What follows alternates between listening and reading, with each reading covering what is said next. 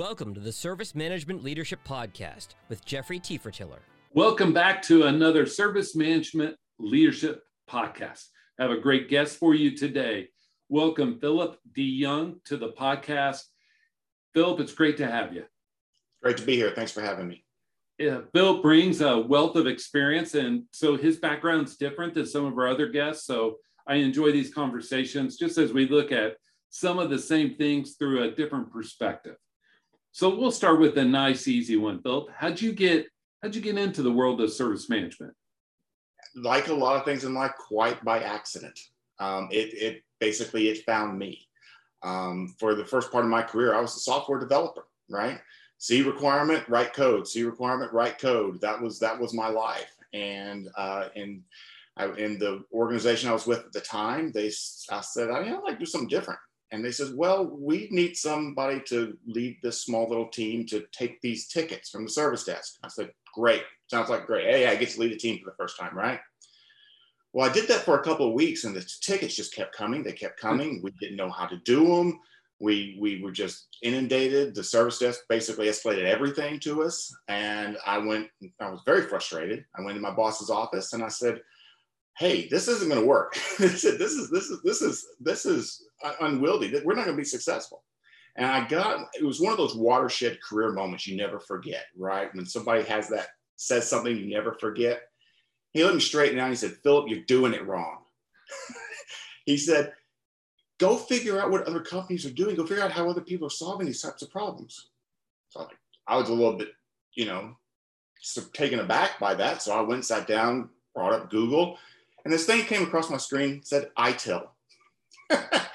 and so I said, hmm, ITIL V4 Foundation certification. Maybe that might have some answers. So I went and did my, my certification. I learned all of these concepts and, and definitions and, you know, which came with foundation certification. And then one day it hit me, the, the, the concept that I think really changed everything, problem management, right?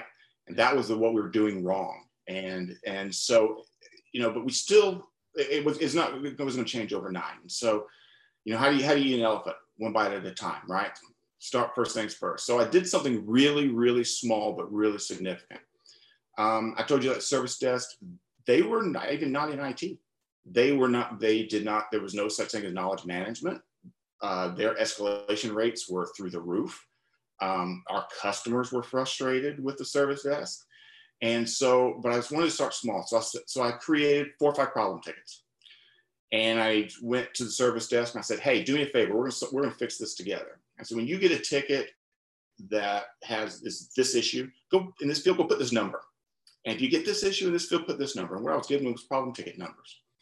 And it was fun. And the fact that they knew they were having an impact on potentially giving us metrics to get things fixed they were now engaged. They were now less frustrated, right? And what was funny about that is like the problem tickets numbers took on a life of their own.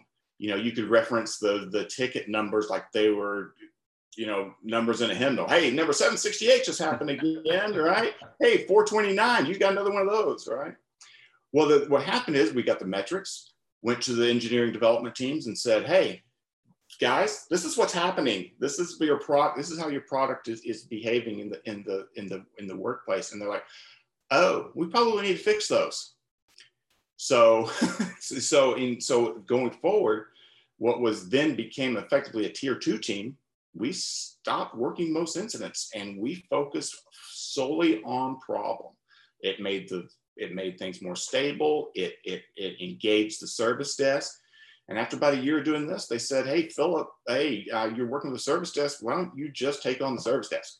I'm like, fantastic. And so from there, the career grew um, and done a whole bunch of things since then. But that's that. I'll never forget that how the, my service management journey started. It was with a conversation in an office said, Hey, you're doing it wrong. and, you know, sometimes that's what we need to hear. Yeah. And, uh, you know, I would say there's a lot of companies still doing it wrong, quote unquote because it's bureaucratic it's you know they don't see it as a, a value you know like when you your l2 teams transitioned to problem management now they became a value because the L2 tickets were solved by the service desk, which is a cheaper and provides better service customer experience. That's right. That's right. The, the, the number one priority of a, of a, of a tier two team is to be the, is to be the, their number one strategy should be to make the tier one team successful. Yeah. Right? And that's a function of problem management. That's a function of knowledge management, especially, right? Because if you're on the other end of that as a customer, how often do you want to hear, sorry, I need to escalate this ticket? Of course you don't want to. You want the person you're talking to or on chat or, or however to actually resolve the issue for you. It also works with other types of tier one teams like a NOC, like an IT operations team, right? How often do you want a NOC to operate that says, oh, see red light, make phone call, right? That extends the life, that extends the life cycle of the incident. You want to enable that tier one team to resolve it on the first event. Oh yeah, and it's one of those things that knowledge.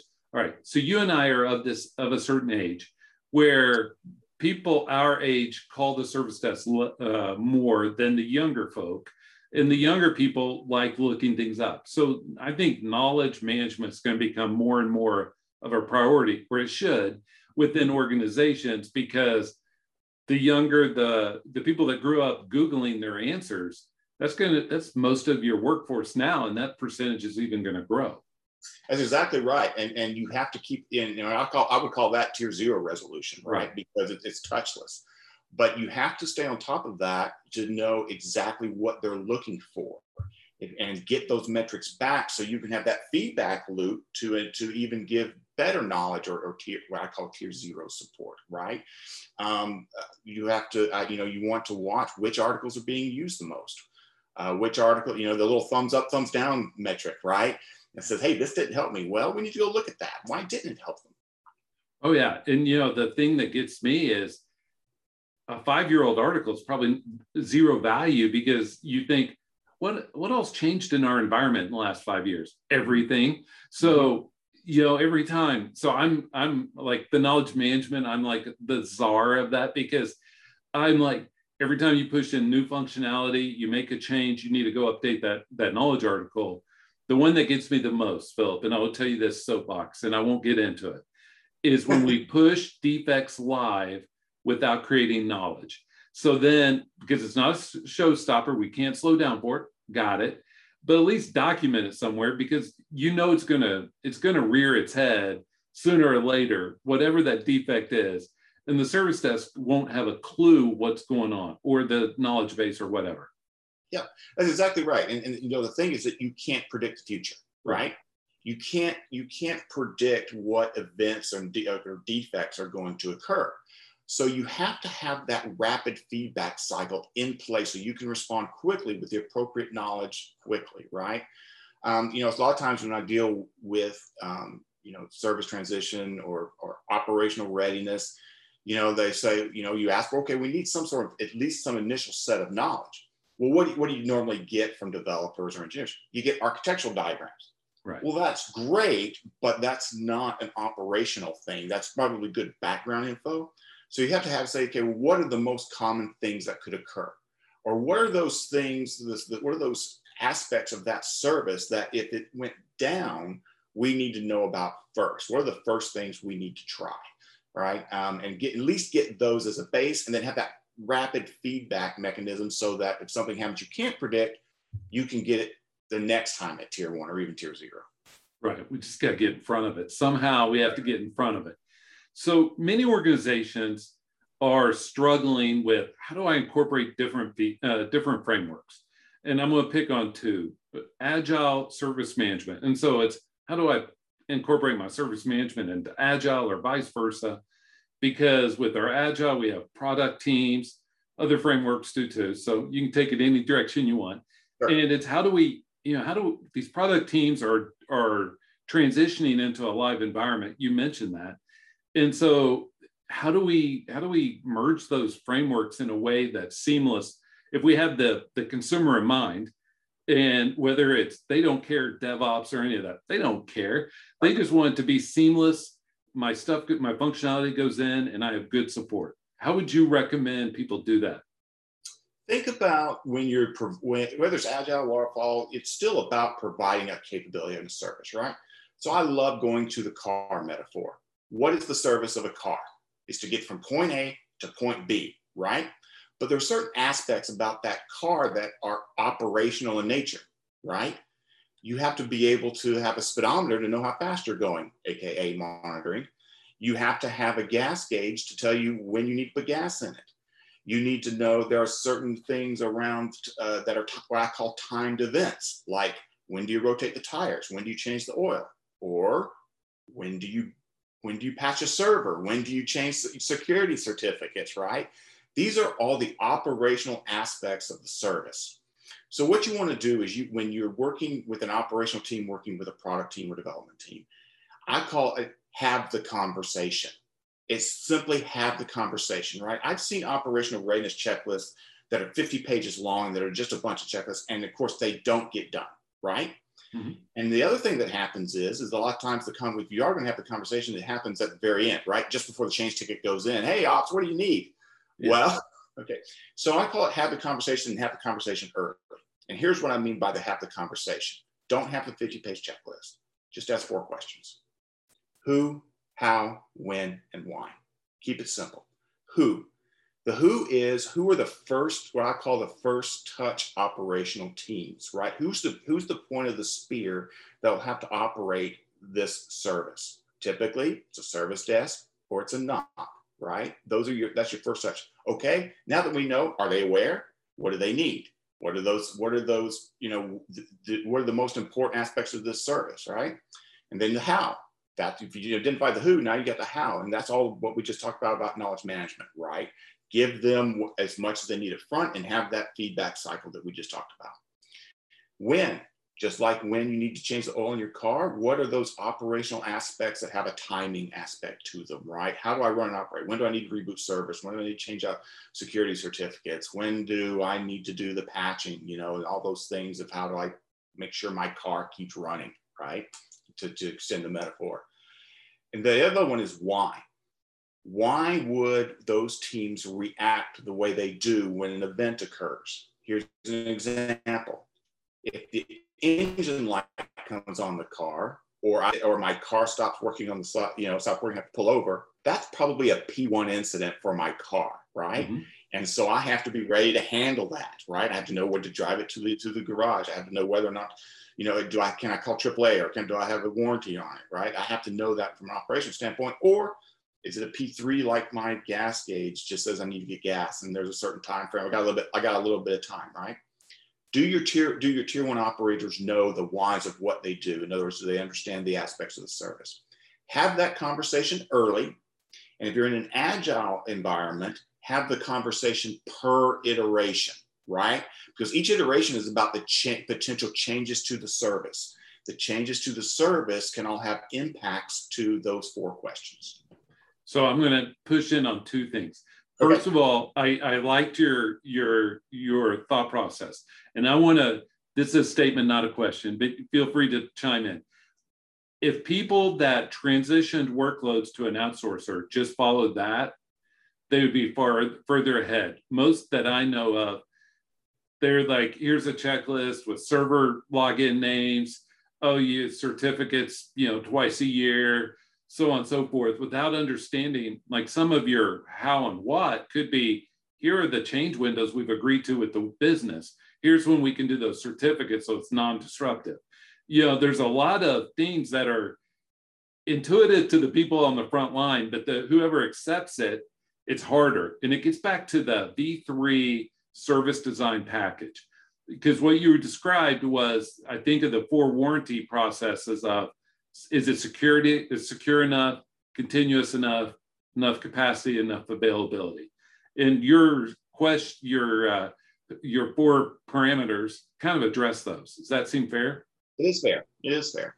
And the other thing I would say around that when, you, when it comes to those type of service transitions um, discussions that you have, if you're in an agile environment, you also need to, if you need to, I would call it fail fast, right? Yes. Fail fast and have that rollback plan. Be ready to go with that. I'll give I'll give you a story I heard. I'm, going to quote uh, Gene Kim, the author of Phoenix Project. I heard him speak one time, and he told a story that really stuck with me. he was he was uh, um, visiting a, an, an, operations or center or NOC, you know, all the big screens up there, and they were touring him around. Then all of a sudden, the room got really quiet, and everybody was just staring at the screens. And he's like, "What's going on? Did we just have a P1 event?" The guy touring him said, "No, we just had a change, and we're making sure that it worked." So is that's the level of maturity that you have to have, especially in an agile environment where you are making changes fast. You need to understand, you need to be able to see the changes in operations fast. You know, don't ever rely on your end users to be your alarm system. Ever. Exactly. Right. Exactly. If your if your end users are your alarm or as your alarm system or your monitoring system, you fail. You can't do, and you certainly can't do that if you're trying to, you know, move fast. You know, typically when we talk agile, we're talking about changing, getting getting more capability fast and faster and faster, right? Well, you got to do it in the operation side too. And I want to push in again, if I may. So I think a lot of people make change with change management, change enablement with agile way too complicated. You know when those sprints are coming. It's not hard to have if that product team has a localized changes have set up a cab just for that product team, you know, so they could be as fast as one, if not, you know, you can work it in. You know, they're two or three week sprints, and people have issues with this. And I struggle, I struggle understanding that. Do you see that very often? I do. And here's how I think we solve that problem. And I think it's actually built into ITIL without ITIL knowing that it was really right that standard changes. The yes. concept of a standard change right? Because the definition of standard change is very low risk right? And a repeatable process. Those are the two key elements i would say they're important to mm-hmm. standard right? So in an agile environment devops environment cicd whatever you want to call it if you're rapidly making changes do you have the pipeline right that gives you that lever, you know, that safety net so that it could be standard changes. And then heck, you know, go, go the, another step further and actually automate the standard changes along with the CICD pipeline, right? Yes. And now you've got, now you do have that marriage of IT, you got a really good marriage there between ITSM and, and, and Agile. I've set that up a few times where it goes through automated testing in Jira, kicks off a standard change and uh, in the tool and then it deploys through Jenkins or Octopus or something like that. But one of the things, so whenever you talk about that whole stuff, that always gets me all fired up. And I'll tell you why. Because we make, like I said earlier, we make it difficult. And I think back to when server servers had images on disks, right? Remember those old days? Mm-hmm. And you could deploy that disk a million times. Um, it doesn't matter. And you were confident on that image that it wasn't going to have any issue. But if you were going to change that image, then it probably needed a change because it could really mess a lot of stuff up. Right. Does that seem reasonable? That is. That's all that's all that code is in CICD. Mm-hmm. If it's if you're changing or establishing that image or that to be deployed, that code, be thorough. But once you're happy with it, deploy it a million times with the standard change. Does that seem fair? It is. I would, I, I, I would agree with that. I would say that that you know if you've got a repeatable process through automation, link that to your standard change. If you change the process or change that pipeline, now let's get back into cab and, and normal, right? And let's and let's let's be a little bit more thorough with it. Let's test it. Let's make sure because if it, we're going to deploy it a million times, we don't want a million incident tickets, right? That's exactly right and so let's move. I'm going to push in further with this, if I may, go to another topic that's real tangential. What I've seen a lot is agile and DevOps and those type of frameworks. There's a lot, right?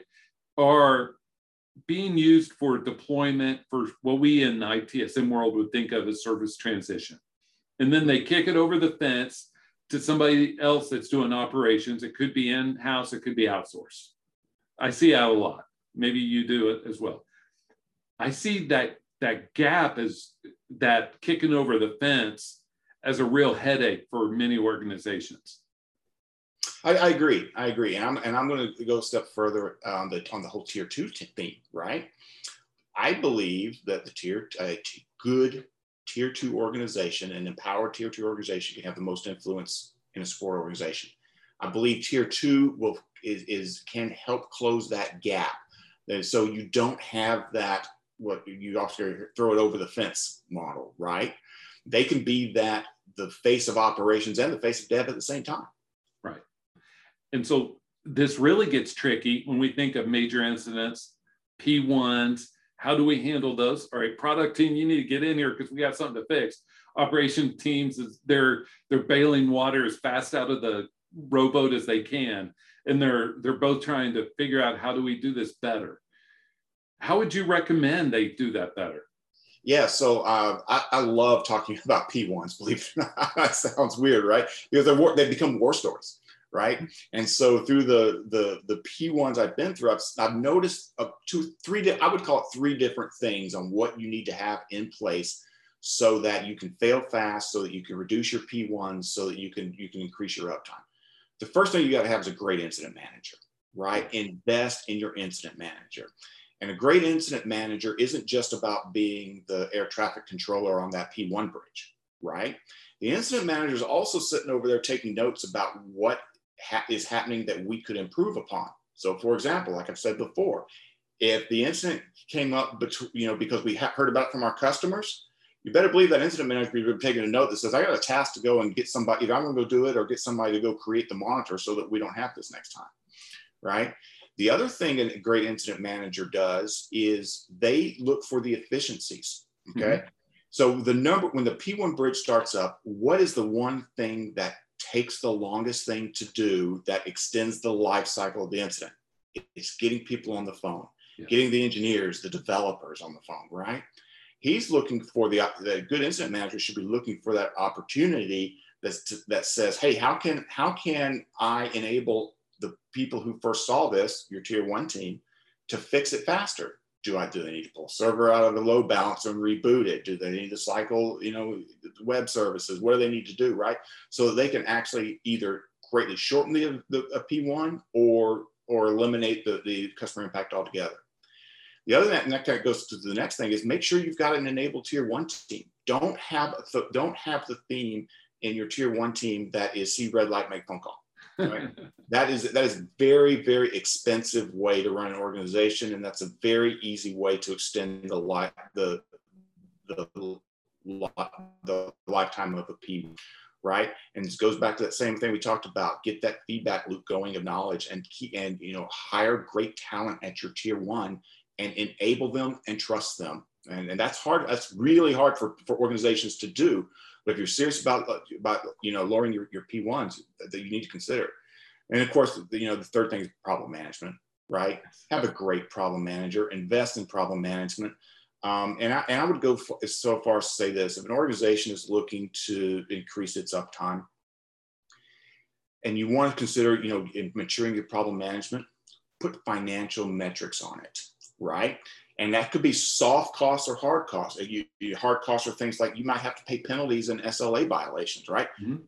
You can you get that money. A, a, good problem manager can probably pay for themselves in less than a year, in weeks, not if you know, not years, right? right? And then and look for the soft costs, right? Who is having to resolve the incidents, and how many of them are we doing? It's you know, it's you can look at it from a width standpoint of how many times is this issue hitting our service desk right? Or look at it from a depth standpoint as to, you know, from our P1s, how, how, how much, how much money is this, is this P1 outage costing us? Invest in that problem manager and you'll reduce your, your, uh, your P1s. So two things. First of all, one thing I don't see often enough, and I'm a huge believer of, big soapbox for me, is quantifying the cost of an outage.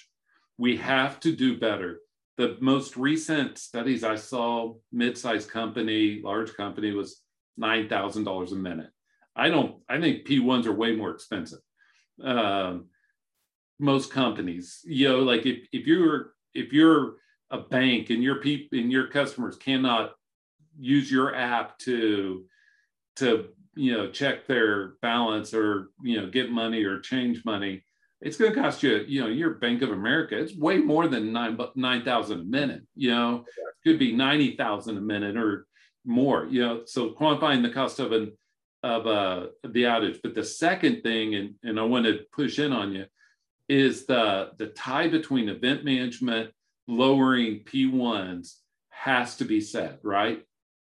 Correct. Yeah, and, and, and you tie the event management to to your to your what I would call the you know your service priority, right? I think one of the things that you have to do is you have to create a prioritization matrix. Prioritization matrix just says when this occurs, it's P one. This occurs, it's P two, right? And then there's no argument when you get on the bridge, right? And you you want to know that ahead of time. Um, and you and and here's the thing: you want to collaborate with your product partners, your business partners, even your customers, to determine what that prioritization matrix looks like. You want to look at it from a contractual standpoint. What are the contracts I have with my with my end users and my end customers, right? That goes to and that goes to a service design discussion, right? If, if I'm if I have just you know, promised my customer five nines, do I have the high availability infrastructure to do it? Can I afford it? Right? And then so then you go, well, maybe five nines isn't I can't afford five nines. Maybe we need to go through three nines on this because oh, yeah. I, am not going to invest that much in my infrastructure. But I would take that a step further.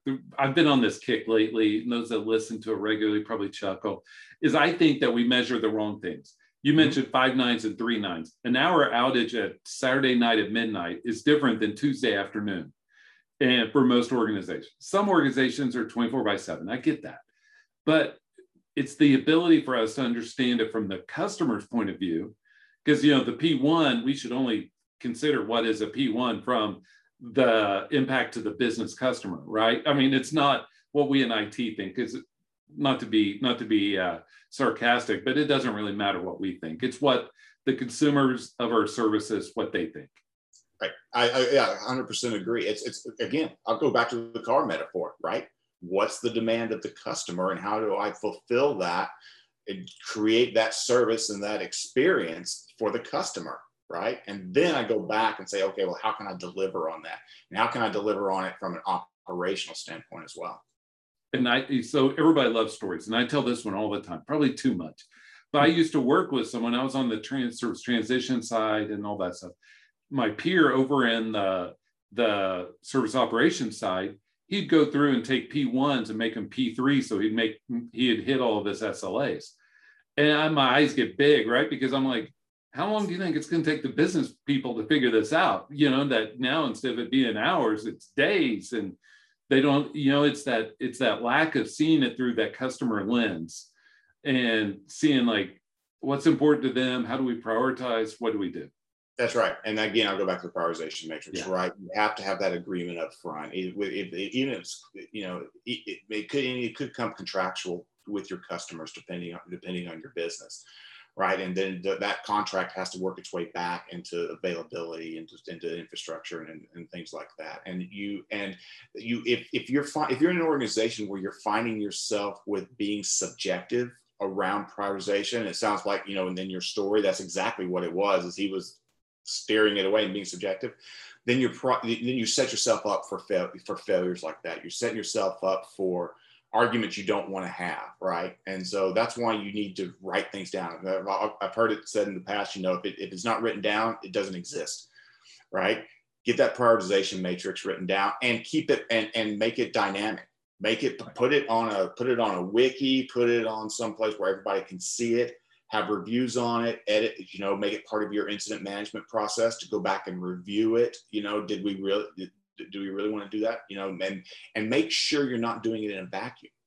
Make sure you're bringing your business partners, your product partners, potentially even your customers along with you on that journey of, of your prioritization matrix. So I'm about taking us on a left turn and I'm warning you ahead of time. All right. I see all of where you were talking about, and I agree. So we're we're taking a left, we're taking that as foundational and taking a left turn. I'm gonna I'm gonna posit the theory that all of that P1, all of that communication, all of that should be the grounds for your DR and your business continuity programs. Because what's a P1 type of incident should have some kind of translation into your disaster recovery and your business continuity.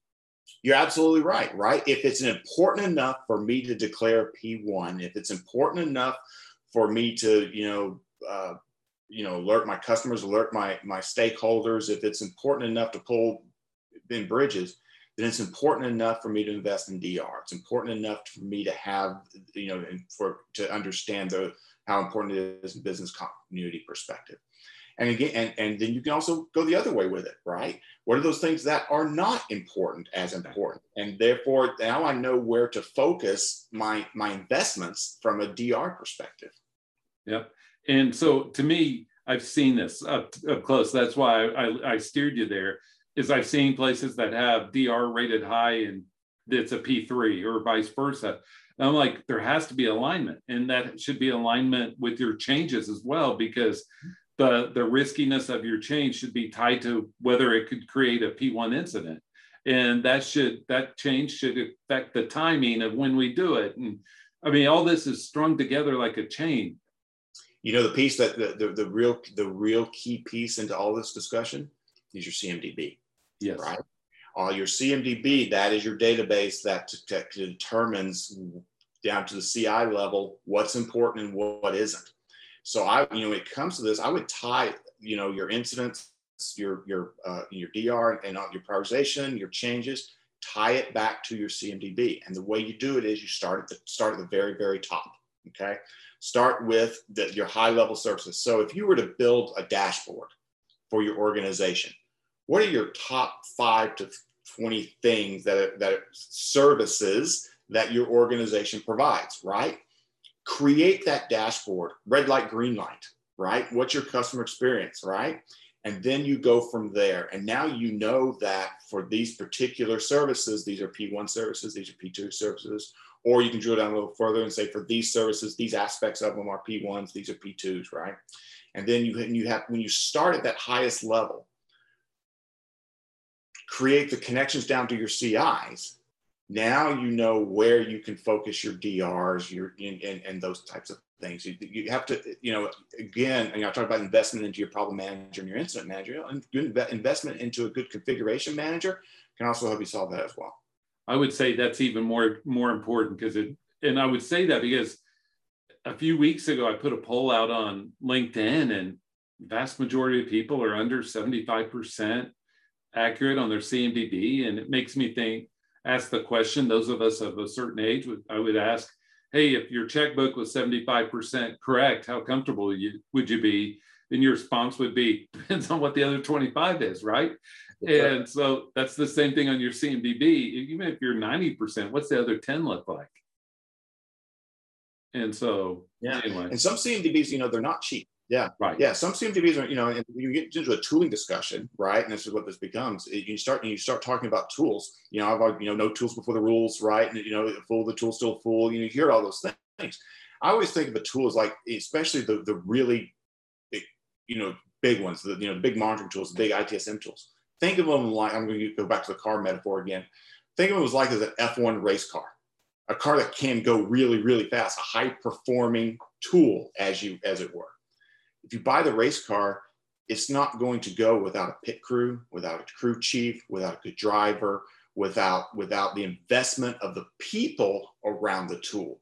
So any organization, it, when you're having a tools discussion, you can't just look at the bottom line of the cost of the tool. Look at what it costs to actually operate the tool. And if you want to go fast and, or you want that good tool, make sure you've got the right people around it to make sure you're getting the value out of it. CMDB and configuration manager is a great example. And pushing in on that, half of roughly half of your attributes in your CMDB have to be manually kept up. Mm-hmm. Like what tier is this for our P1s or P2s? And those, the one thing I did want to bring up is those that those attributes, what they are, get inherited down throughout the CI. So you can make every CI within a service have the same priority level. You can, you can, but you have, you also have, you, you, I would also challenge that you have to look at it both ways, right? Yes. So let's say, let's say you have a, a that that trickle down, what you call a trickle down effect, right? Of, and you've got down to the CI level, and that's tied to a P1 service. Okay. But just because that something's going wrong with that particular CI doesn't automatically mean you have a P1. So you have to make sure you're looking at it from both ends, right? I would call a monitor against that CI, you know, leading indicator, service hype, CPU, whatever, right? Right. But make sure you've got the lagging indicators on the back end, your your synthetics, your your your dashboarding, to make sure you understand um, impact right? And you talk in a, in a great operations environment, you can put those two things together and come up with your P1 or, or your priority. Because it's all about the customer. I don't want to beat that horse too far, but it's all about the customer's perspective. And everything has a an opportunity cost, and there's things are mutually exclusive. You only have so many resources, they're finite. If you do A, you may not be able to do B. And that's what you're getting at, right? If I treat what should be a P4 as a P1, it means I my resources can't address something that might be more important. That's right. And again, I'm going to go back to the theme of, of discover it fast. And you discover it fast by having an enabled tier one team, right? Yeah. And you and, and it's I, you know I've seen I've seen it in organizations where let's say let's say you're monitoring some software, right? And let's say um, you know, you have unhandled exceptions in your software, and the unhandled exception goes to the operations team in the form of an alert. And all of a sudden, you've got tier one operators looking at a .NET stack trace. That is not going to help us, right? right. You have to look at it's about the customer. What is our customer impact? And making sure that our tier one teams, who are the tip of the spear, closest to the problem, understand that customer impact. So you have to invest in those, in, in not just the monitor tools, but invest in the people around the tool that can make sure that we are utilizing it correctly so that we can understand that impact a lot quicker. Right. And that's that's half the battle, right? Understanding yeah. it and communicating it. Yeah. One of the things that one of the things I, I see is if you if you're trying to resolve an incident and the first place you go is logs, right? You, that's log, logging is a function of problem management logging is not a function of incident management. I've always believed that, right? If you're looking at logs in the middle of an incident, you missed something. You missed you missed that customer experience monitor that you needed. Right. And and those customer, you know, you brought up earlier, and I, I hats off to you about the quality of your incident manager because that person becomes a trusted per, uh, human within your IT group for all of your business stakeholders. Something goes down, or down they're on the phone. Before a bridge goes, they're like, hey, my computer smells a little bit. Well, what was it? What you had for lunch? You know, I mean, this person's like uh, a confidant, and they're the the one that everybody trusts way more than people realize. Uh, well, you definitely, and an incident manager is a should have their leader. They should have leadership capabilities, right? Um, they cannot be out. You know, I, I, see. You can't be a passive incident manager. And by passive incident manager, I mean you're you're you're doing you're recording things to make sure things get recorded correctly, right? You're you're making sure the incident tickets is done correctly. Now you need to be. They need to be that bulldog on that P1 bridge call. I'll give I'll give you a great example. If you're having to put, pull together a P1 bridge call, you're having to pull in engineers and developers. And if you hear a develop, let's say you hear a developer going in and starting looking at going looking at lines of code logs right? And the incident manager knows that a change occurred. He's going to stop them from doing that or saying, okay, go do that somewhere else. But he's going to say, back out the change now. We'll worry about the lines of code later. Right. We don't, let's put that in at midnight when, when nobody's online. That's you know, like in our day and time that we live in, that's high technical, very high technical. We know when and who is online at any one given point. We know we, we have that ability. So we should be able to time our changes so that it has the least amount of potential impact. I mean, that's, I don't want to say that's simplistic, but a lot of companies, a lot of organizations don't don't go that far. So it's interesting you brought that up. The number one thing I see in change management when it comes to change risk is when it comes to a risk assessment. Mm-hmm. The, the, the, the, the people that are creating the change, they are looking at their confidence of, of change, of change, right? How confident am I that I did everything right? That's not what risk assessment is about. No. Risk assessment is predicting the unpredictable. What is the risk to the business if something that we did not predict happens? That's what true risk assessment and change should be about.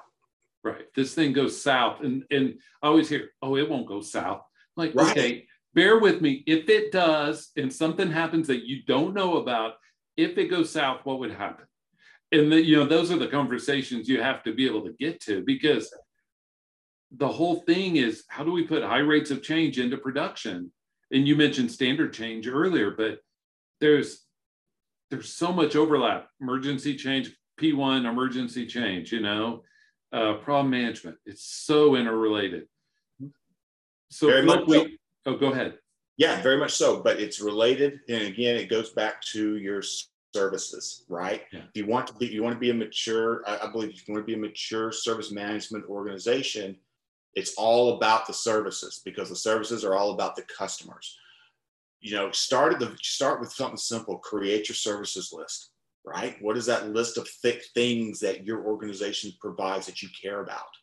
Then go from there, right? build CMDB underneath that, do your mapping. Now you do your problem management against the services. Your changes go against those services. It's, it's all interrelated to the services. I'm with you. And you mentioned something earlier that I agree with. I, I let it swim by because I'd come back to it. You shouldn't really get have more than 20 services. Like, you know, you'll have a accounting, finance, maybe an HR. If you're a bank, you have retail. I'm just picking an industry. You'd have retail, you'd have maybe the app, maybe you'd have loans, maybe you'd have deposit. And so it's easy to say, okay, what are we offering our customers? And then build downward. You know, I mean, like we're there's some of it that are primary and some of them are secondary. Like accounting, they, your customers don't care about your accounting, but you still need to have them. So you start with what do we what are we offering our customers, and then start building the technology downward, and then what are the back of house, and start building our technology downward. Does that seem reasonable? It does, and it's and you then getting that list of twenty, that's not an easy exercise No. because the temptation, the temptation is to put your product name in Yeah. there, to put your platform name. No, that's not a service. It might it, it may feel that way, but that's really what supports the. Think of service. The word I always like to use is capability. What are the capabilities that our organization is providing? Accounting, HR, right? Then the platforms go underneath that. Exactly. I always use the bank one because we all think about it, you know, and we think, okay, you mentioned dynamic.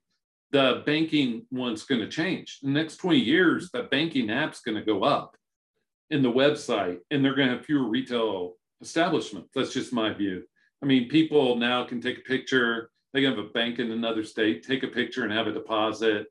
You know, they we can do so much transactionally differently now. And it's only dividing, it's only becoming more so. And so those services today may not be your services tomorrow, right? I agree. Oh, absolutely. And so you're always in so a service a service catalog, right? As it were, you know, that's all you always want to review and adapt.